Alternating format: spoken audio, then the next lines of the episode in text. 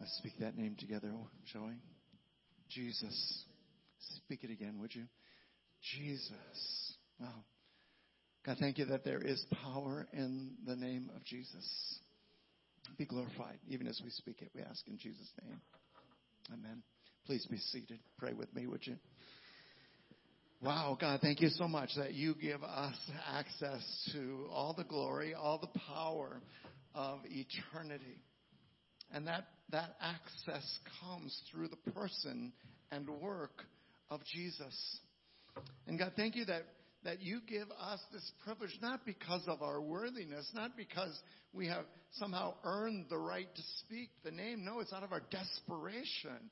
It's out of our brokenness. It's out of our, our failures and our shortcomings that we cry out the name Jesus. And God, we believe and declare that His power is sufficient when ours is not. We believe and declare that His grace is sufficient when ours is not. God, we believe with all of our hearts that, that His future is ours because of what He's done for us. And so, God, thank you for the privilege of coming before you. We confess that we are burdened by many things, Father, um, many of them uh, relational.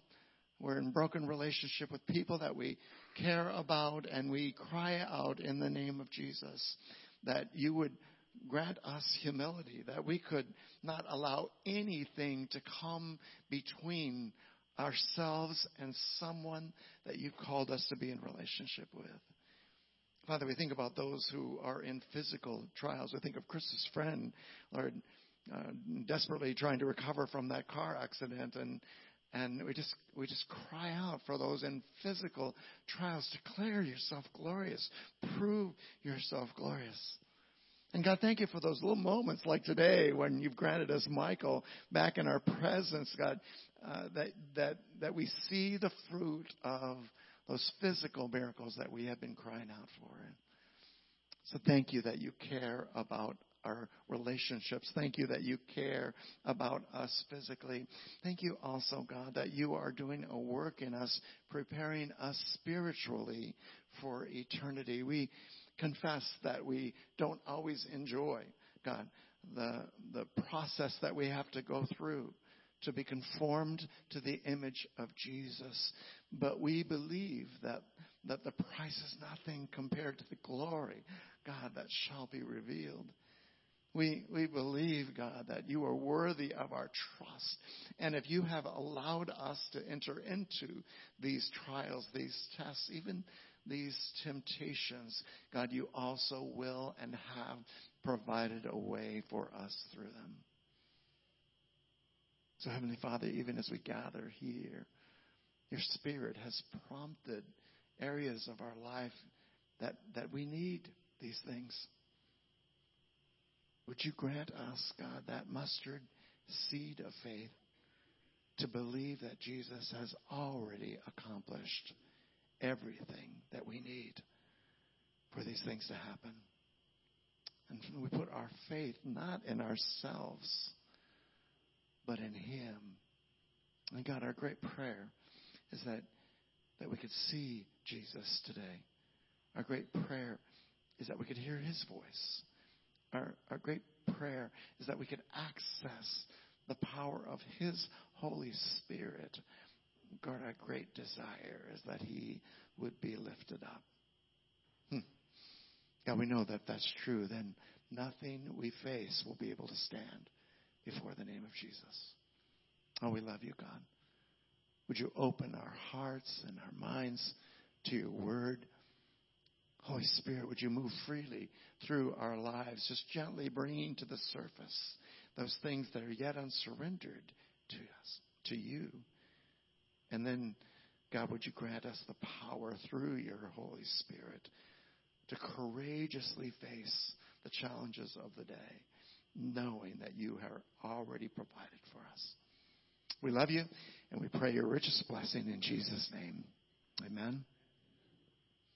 Would you open your uh, Bibles to um, First Kings today? Jordan's going to read. I'm looking for Jordan. He's probably behind me. There he is. Jordan's going to share with us um, our passage from 1 Kings today. Your Bibles of 1 Kings chapter 19, starting in verse 15. And the Lord said to him, Go, return on your way to the wilderness of Damascus. And when you arrive, you shall anoint Hazael to be king over Syria. And Jehu, the son of Nimshi, you shall anoint to be king over Israel. And Elisha, the son of Shaphat of Abel Meholah, you shall anoint to be prophet in your place.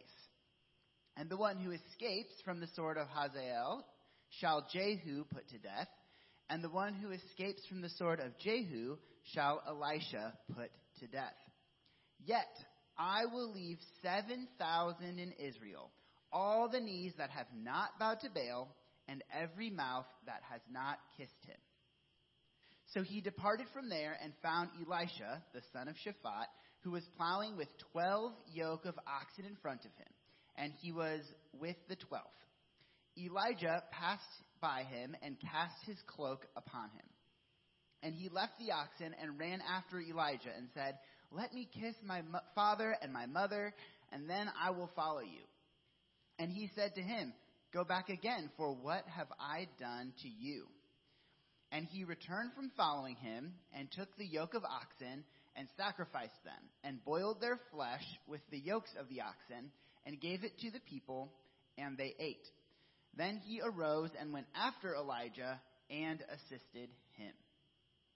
The very word of God. To turn to the New Testament, we're going to do a quick um, scan through the first couple of chapters of Second Corinthians. So after the Gospels, you have Acts, Romans, First Corinthians, Second Corinthians. Would you turn to Second Corinthians chapter 1, if you would? Blessed be the God and Father of our Lord Jesus Christ, the Father of mercies and God of all comfort, who comforts us in all our affliction, so that we may be able to comfort those who are in any affliction, with the comfort with which we ourselves are comforted by God. For as we share abundantly in Christ's sufferings, so through Christ we share abundantly in comfort too. For we were so utterly burdened beyond our strength that we despaired of life itself. Indeed, we felt that we had received the sentence of death, but that was to make us rely not on ourselves, but on God who raises the dead. He delivered us from such a deadly peril, and He will deliver us. On Him we have set our hope that He will deliver us again. And then it flip a few pages over to chapter 4, verse 7. But we have this treasure in jars of clay to show that the surpassing power belongs to God and not to us. We are afflicted in every way, but not crushed, perplexed, but not driven to despair, persecuted, but not forsaken, struck down, but not destroyed, always carrying in the body the death of Jesus, so that the life of Jesus may also be manifested in our bodies. The very word of God. Mm. We have this treasure in earthen vessels, right? To show that the surpassing power belongs to God and not to us. It's not about the vessel, is it? It's been so visible, hasn't it? In our study of Elijah, I, I feel a little bit of grief. I'm not sure what it is. Um, it's been so good to revisit the life of this man. I have to tell you that, that though we're leaving our study of Elijah today, his story goes on uh, for another eight or nine chapters at least. And, um, and, and more than that, uh, the effectiveness of his life goes on through the man that he poured his life into. And, and so that story continues all the way to today. We're talking about it today, right? because of his faithfulness. Now I say that, and, and we're going to see today. Well, that's the title of our. We revisited the title that we started with. Elijah, James says, was a man like us. He was a person just like us. Now, in the front side of our study, I encourage you. That means that the things that Elijah did, you are able to do as well. And I'll, I'll see you Elijah and raise you Jesus. I don't know why I always bring poker terms into this, but I, but I do that, right? Because not only, not only will we do the things that Elijah did, Jesus said, greater things than even that I do shall you do. Wow. And Jesus did some pretty incredible things. Elijah did some pretty incredible things. And of course, one of the guiding visions for us through our study of this, the life of Elijah has been that, that mountaintop experience, not now on Carmel, but on, on Mount of Transfiguration when he appeared in glory with Jesus. So we know how the story of his life ends. And that's what gives me so much hope. Because I can look at the mess that his life is in in our passage today and, and realize that's not the final word, right? That's not the final word. It is not about the human being, Elijah, and what he could do or what he could not do, right? It's about the God that he worshiped. It's about the God whose name he spoke. And, and, and that's where I find comfort, right? Think, God, how in the world could I even think about doing something along the lines that Elijah did, or even beyond that, that Jesus did? Uh, and, and I find hope because of the story of Elijah. But let's pick up where we were um, last week. So we've seen some pretty incredible things, right, from Elijah.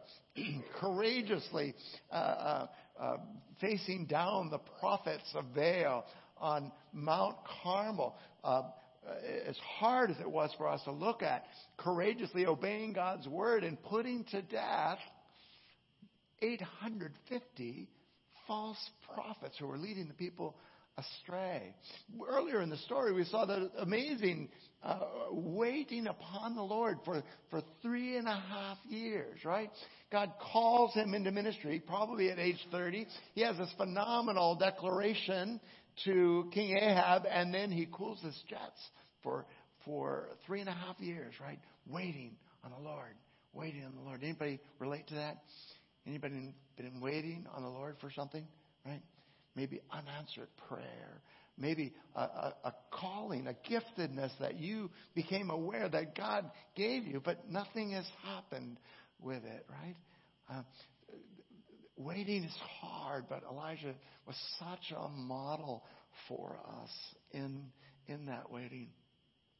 Well, then we saw over the last couple of weeks that, that um, there came a, a time in his life when he was so physically vulnerable. He was exhausted. He was hungry. He was tired. And, and, and he was emotionally drained after a phenomenal experience on the Mount, uh, on Mount Carmel with the prophets of Baal that, that just one person speaking sideways into his life caused, caused him to break down. Do you remember that? Jezebel didn't even, she could have killed him on the spot. She didn't. She just said the words, I'm going to kill you by tomorrow. And something snapped. Do you remember that? And, and, and we saw that he who had just basically run a marathon, then, then ran another hundred miles to the very edge of the land of the people of God, left his servant there, and, and whether he was leaving the, the domain of Jezebel or whether he was leaving the presence of God, he went yet another day into the wilderness, and we saw the love and mercy of God as he compassionately ministered to him. Do you remember the, the, the jar of water, the bread appeared. He ate and drank, he said, and, and, and slept again, right? And, and, and the angel said to him, The journey is too much for you, Elijah, right?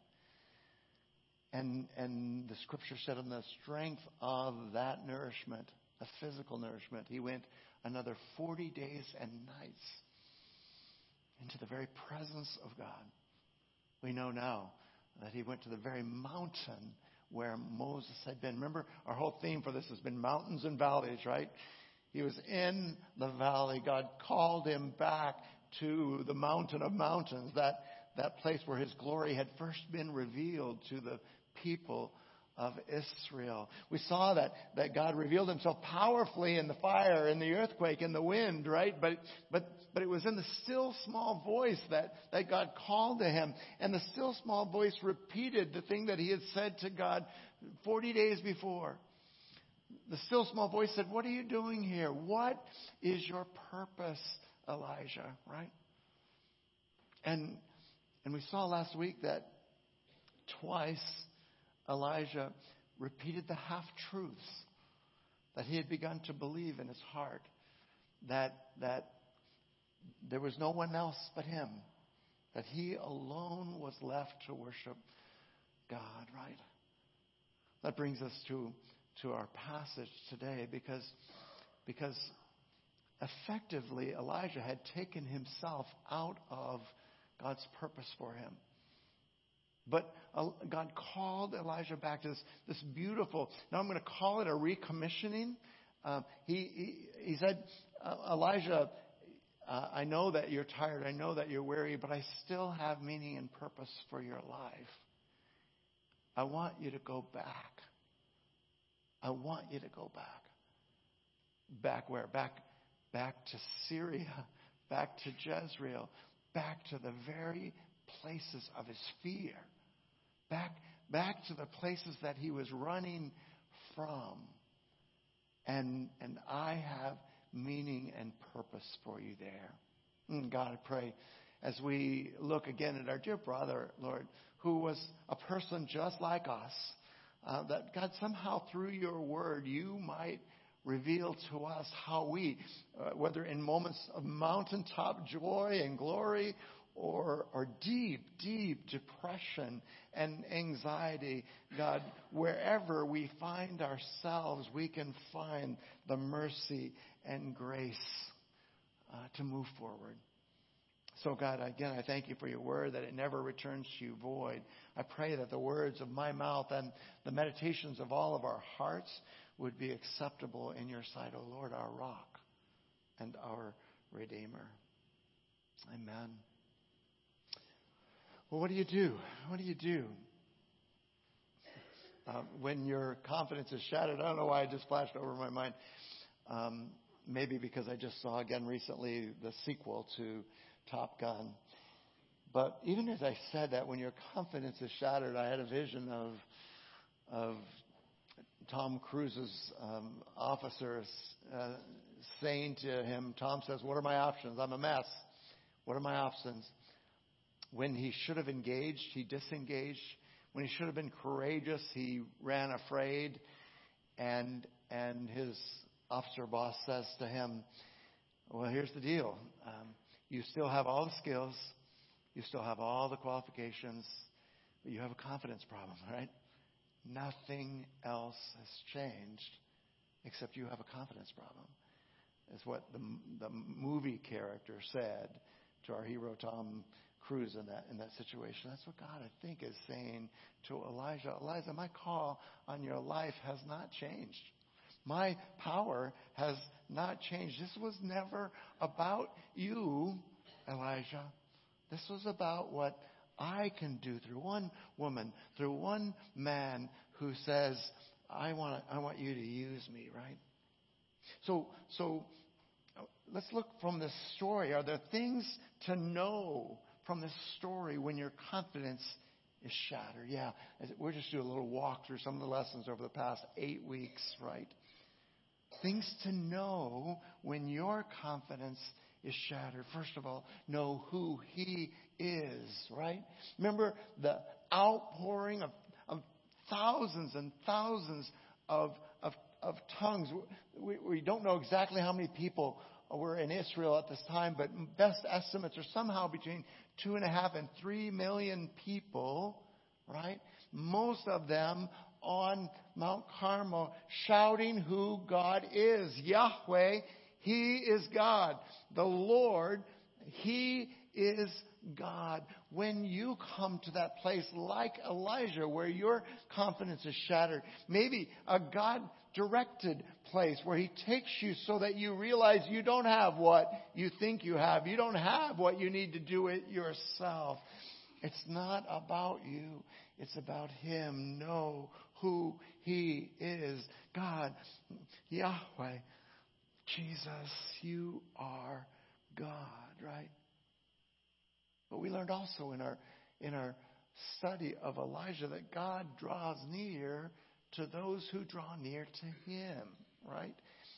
Elijah would never have had Mount Carmel if he didn't first have Kerith, right? The brook where, where he learned confidence in God. He drew near to God and met God first at the brook and then in Jezebel's backyard at the home of that widow. James says to us, draw near to God and he will draw near to you.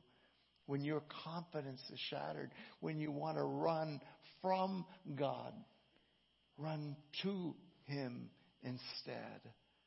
Run to him. Know who he is and, and remember that God draws near to those who draw near to him, but know also who you are. This is going to be hard for some of you.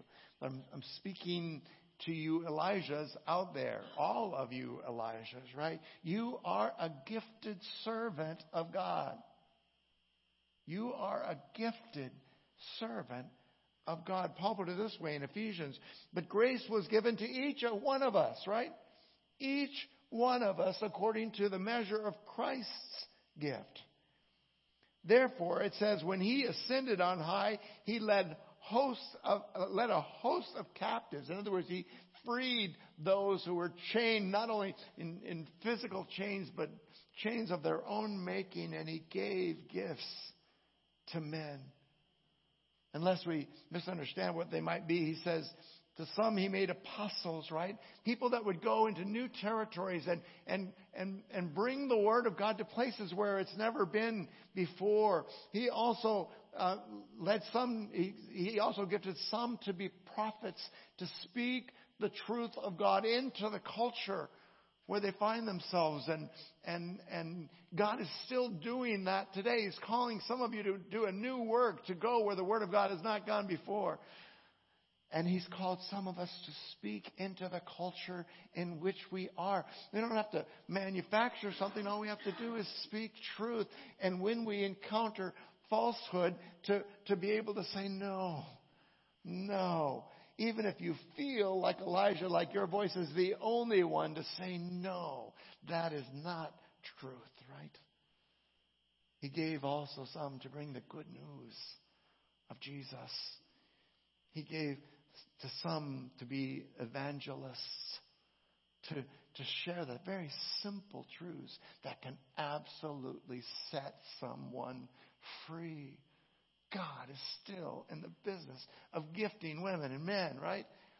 He gave some to be shepherds, pastors. He gave some to be teachers, right? To equip the saints for the work of ministry. But God is still in the business of giving gifts. And you, beloved, you got to know who you are. You are a gifted servant of the Lord. Do not believe the lie that somehow God passed over you, that somehow God did not gift you with exactly what you need to glorify Him.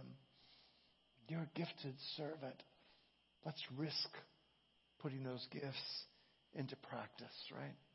One of the best exercises for me in trying to wrap my brain around my gifts was being in small group with people. Uh, many of you uh, did something we call a triad. Do you remember that? And there was a section in there where we talked about our gifts.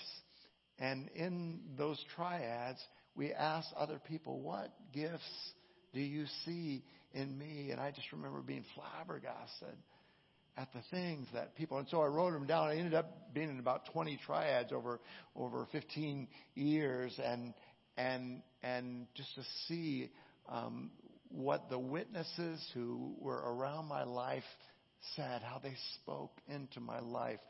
Um, if you're not in a place where there are brothers and sisters in Christ surrounding you, speaking into your lives, you can solve that right after this worship service.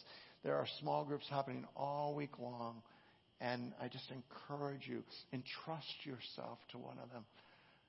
I see smiles on faces, and what I'm recognizing that to be is that how beautiful those experiences are when you let people speak into your life. So you are a gifted servant of God. Let people speak into your life. Discover what those gifts are. Put them into practice. But let me just give one little word of warning. You're not just the sum total of your gifts. You're not defined by your gifts. What defines you? What defines you is your relationship to the living God. You are first and foremost a child of God right? A child of God. When, when Jesus, who, who modeled for us our relationship with the living God, when, when he was baptized, God spoke into his life, You are my beloved Son. Right? And I'm well pleased with you. And, and then, and then when, when he was on the Mount of Transfiguration, right? In Matthew, like 14 chapters later, when he was nearing the end of his life experience, when he was revealing to his disciples uh, uh, what a living relationship with God was like, God spoke again. Peter was starting to starting to go crazy, and God spoke again. This is my beloved son, right? Uh, uh with whom I'm well pleased. Listen to him. Listen to him. You are a precious child of God because Jesus is in you, I can say with confidence, you are his beloved daughter. You are his beloved son. You buying this? Why would? I think I have spent my life trying to be beloved son of my mom and dad. And, and I think, depending on how much of my childhood they remember, I think that, that they would, uh, they would affirm that. So much fun to end my conversations with my dad on Zoom and, and hear him say, I, I love you. You're my beloved son, right? Why, child of God, is it so hard to believe that, that God feels the same way about you? Oh, forgive me. I'm, I'm getting rebuked a little bit because I know not all of you had that positive experience. But all the more important that you would find your identity as a beloved child of God, right? If your parents failed you in that regard, if you as parents failed in doing that, that that's not what defines you, right? You have a heavenly Father who loves you and who is pleased with you. Would you say with me, my Father loves me? Would you say it with a little more enthusiasm? Say, My Father is pleased with me. You know, as I even tried to verbalize that, my heart jumped a little bit because I know that there's some areas of my life that uh, that probably wouldn't please God. But you know what that motivates me to do? That, that motivates me to bring them into alignment, right? knowing that God is quick to forgive, knowing that, that, that God loves me more than I could ever imagine, I want to live for His pleasure. I, I want Him to be pleased. That's so powerfully motivating, motivating for me. So, so we have to anchor ourselves not only in who God is, but in who we are in relationship with Him. You are a child of God. Would you say that? I am a child of God, and nobody can take that away, right? So, things to know when you find your confidence shattered. Know who He is. Know who you are. Know that He draws near to those who draw near to Him. But things to do, things to do when your confidence is shattered. Some of the things that we've seen in the story of Elijah is make his name known. If you are a beloved child of God, wouldn't you want more people to experience that? Let's make his name known as we saw in 1 Kings 18:36. "O Lord, God of Abraham," Elijah prayed, "Isaac and Israel, let it be known this day that you are God in Israel, that I am your servant, that I live my life in accordance with your word," right? Answer me, God, so that this people may know that you, O Lord, are God and you're turning their hearts back, right? Wow. Make his name known. There is power in the name of Jesus, right? But especially as we look at this season of Elijah's life, this, this trauma that he's experienced right here, remember the call to disciple the next generation. And I use that word generation in a couple different ways. I, use it in the sense of the next generation of of leaders, of prophets, apostles, right? Of evangelists, of shepherds, of teachers, of, of, the people that God has called to equip the saints for the work of ministry. If, if they're going to grow up, if they're going to be trained, it's got to be us that does it. And I know we understand this. I'm looking around and seeing the parents in this room, right? Some with small children right now. And, and right now you're just absolutely overwhelmed with the task of that, right? Some of us older uh, and grandparenting and, and realizing we can't mess, you can't mess this up, right? Oh my goodness, this is the most precious charge of God that anyone ever received. To pour your life into the next physical generation. Not just the next generation of leaders, but the next generation in your family, right? And invest in, in that generation. Disciple. Um, teach them. Help them to learn who God is. Help them to become like their, their Lord and Savior, to become like Jesus. In Elijah's story, I want to pick this up just for a second. We see this. Um, in Elijah's story, uh, when uh, he answers God the second time, God says to him, What are you doing here? Uh, this is Dave now, but I'm thinking, I'm thinking the answer probably should have been, God, I got, I got a little scared, and uh, I lost my bearings, and I ran. But I know now, God, that my calling really is back there and not here in the middle of the Midian desert, right? Um, and and so I'm going to go back there, God, right? I would love to say that Elijah got that and that's what he said, but he didn't. He didn't. He said the same exact words that he had said 40 days before. The same exact words. And I, I don't want to read too much into Scripture. In, in your Bible studies, you'll explore this much more in depth this week. But, but I cannot help but wonder if, with a sigh, God says, okay, okay, here's what I need you to do. Pardon this language is fresh on my mind before you retire, right? I need you to go and anoint Hazael, right? Uh, king over over Syria. I need you to uh, anoint. I love having a Hebrew scholar in our midst. Jehu, uh, king over Israel. Remember who was king over Israel at the time? Ahab, right? God said to him, I need you to go anoint a new king over Israel. And, and it must, I, I would have spoken it with a broken heart, and I need you to anoint your successor. I'm not really done with you, Elijah. This is Dave speaking now. But if you won't get back in the game, I need you to at least anoint someone who will. And and I want you to see this in your study of Scripture today. That, um, by the way, he said, "Go." So God's done go back to the point of conflict and anoint three people to do what you were doing before. Right? And if you look carefully in Scripture, you'll realize that he didn't do it. He anointed one of the three.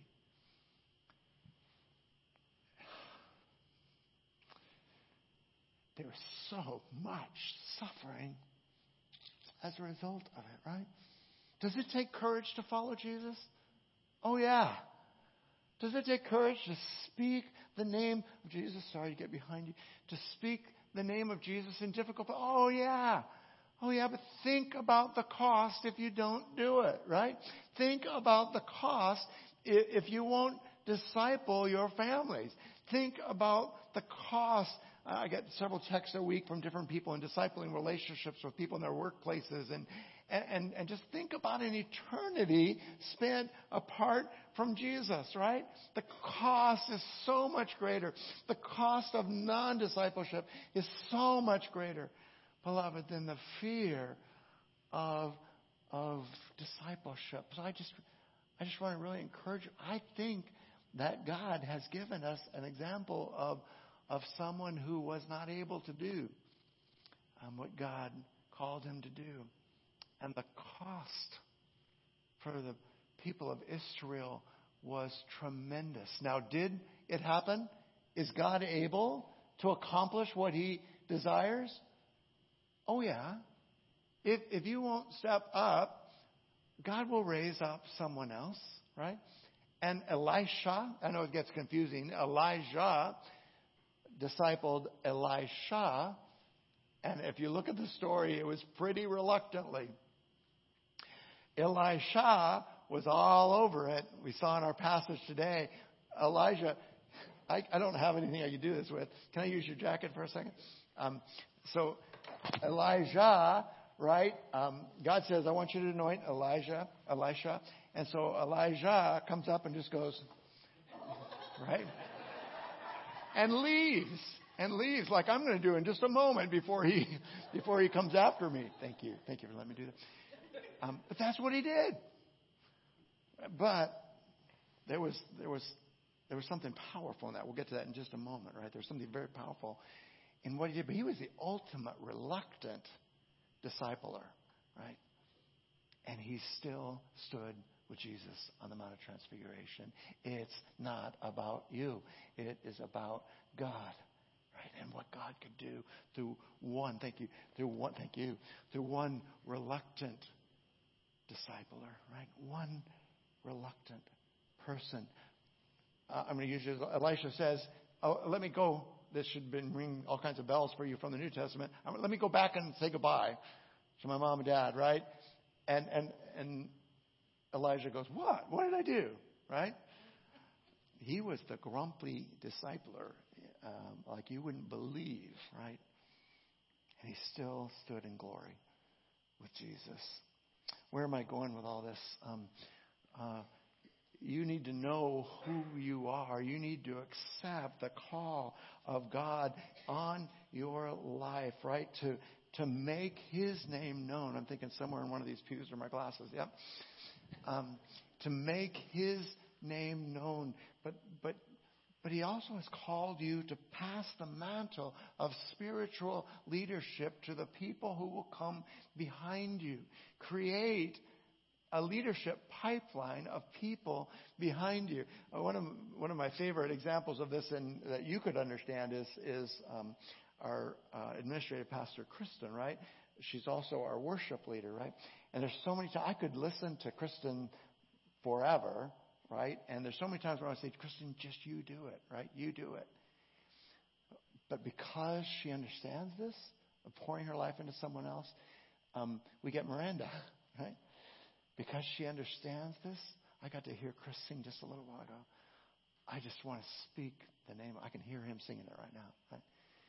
Because she's passing that mantle of leadership on to someone else. Now, her her calling is worship leadership right here. She's doing the same thing with administrative leadership.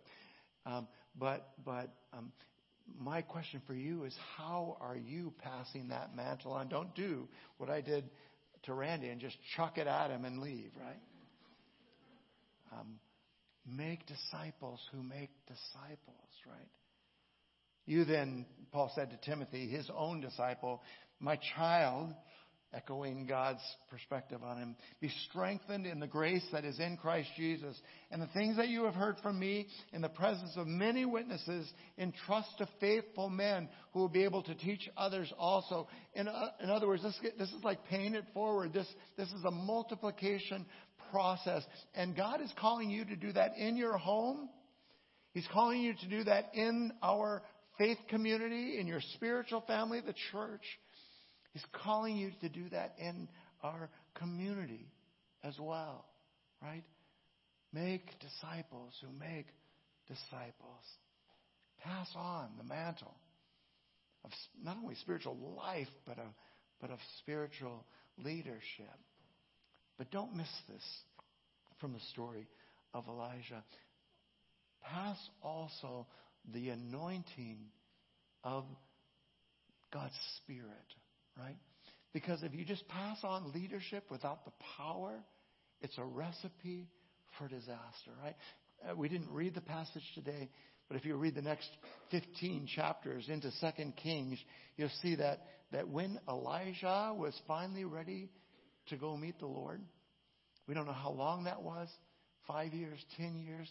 See, he thought he was done and God wasn't done with him. But when he was finally ready to do that, uh, he tried to, to do it quietly, to leave quietly, and, and Elisha followed him everywhere he went. And he finally just said, What is it? What do you want? And, and Elisha said, I want a double portion of the Spirit of God in you. Right? I want a double portion of that Spirit. That's the anointing. That's the impartation of the Spirit of God. And, and when that happens, when you pass that on, you not only pass on the call to the person, but you pass on the ability to fulfill that call. You pass on the key to following Jesus, being anointed with His Spirit. Uh, if you do a word study of that, you'll see that's popping up in several other places, even in our passage today. When they had crossed, Elijah said to Elisha, Ask what I can do for you before I'm taken from you. And Elisha said, Let there be a double portion of your spirit on me. Worship team, come on up if you would. Um, there is a new movie out um, uh, called Jesus Revolution. Have you heard of that? It is so weird, those of you Chosen fans out there, because we're so used to seeing Jonathan Roumie, the actor, in the Jesus role. And in the movie, he's a, he's a hippie. He's in, in a hippie role. Uh, and a hippie who knows Jesus. And, um, and Carrie and I got to go see it. I think we saw Miranda in the parking lot as, as she was leaving as well. But it was, it's really not the story um, of even Jesus is a story of what happens when you do discipleship. Because there was a there was a, a person who was so broken and so frustrated that God had not used their life that he was just tempted to give up. His name was Chuck Smith, and this is right about the time of my uh, my growing up in Southern California. And uh, and Chuck Smith had a, a church not unlike ours, of loving, faithful people but, but the people in Chuck Smith's church wouldn't open their hearts to those who didn't yet know Jesus, right? And they wouldn't welcome them into their church. And then one day, his, Chuck Smith's daughter brings a hippie into the church. And it's a fabulous story of, of recognizing that it doesn't matter where people come from, what they need is Jesus. And as a result of that uh, seminal moment in Chuck Smith's life, there's now over a thousand Calvary chapels around um, the United States and the world. That, that movement birthed another movement from one of Chuck Smith's disciples called the Vineyard Movement.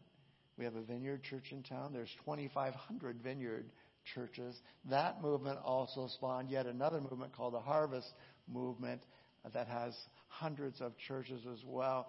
My point is to say, um, do not underestimate what God can do with one faithful person, one faithful life, right?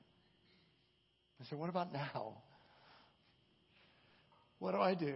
I've got people in my nuclear family that, that don't know Jesus. I have sisters who, who don't, what do I do? Right?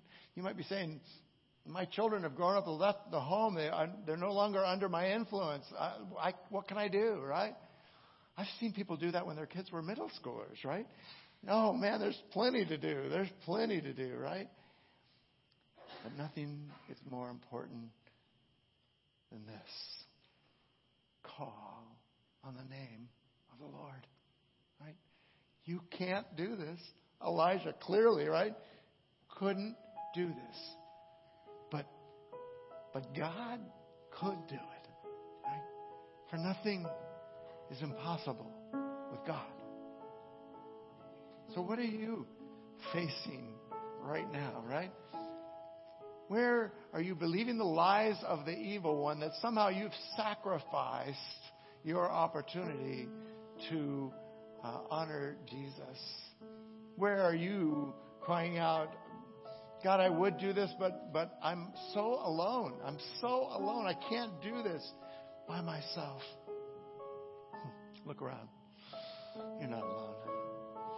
God says to you what he said to Elijah I've got 7,000 others who've not bowed the knee.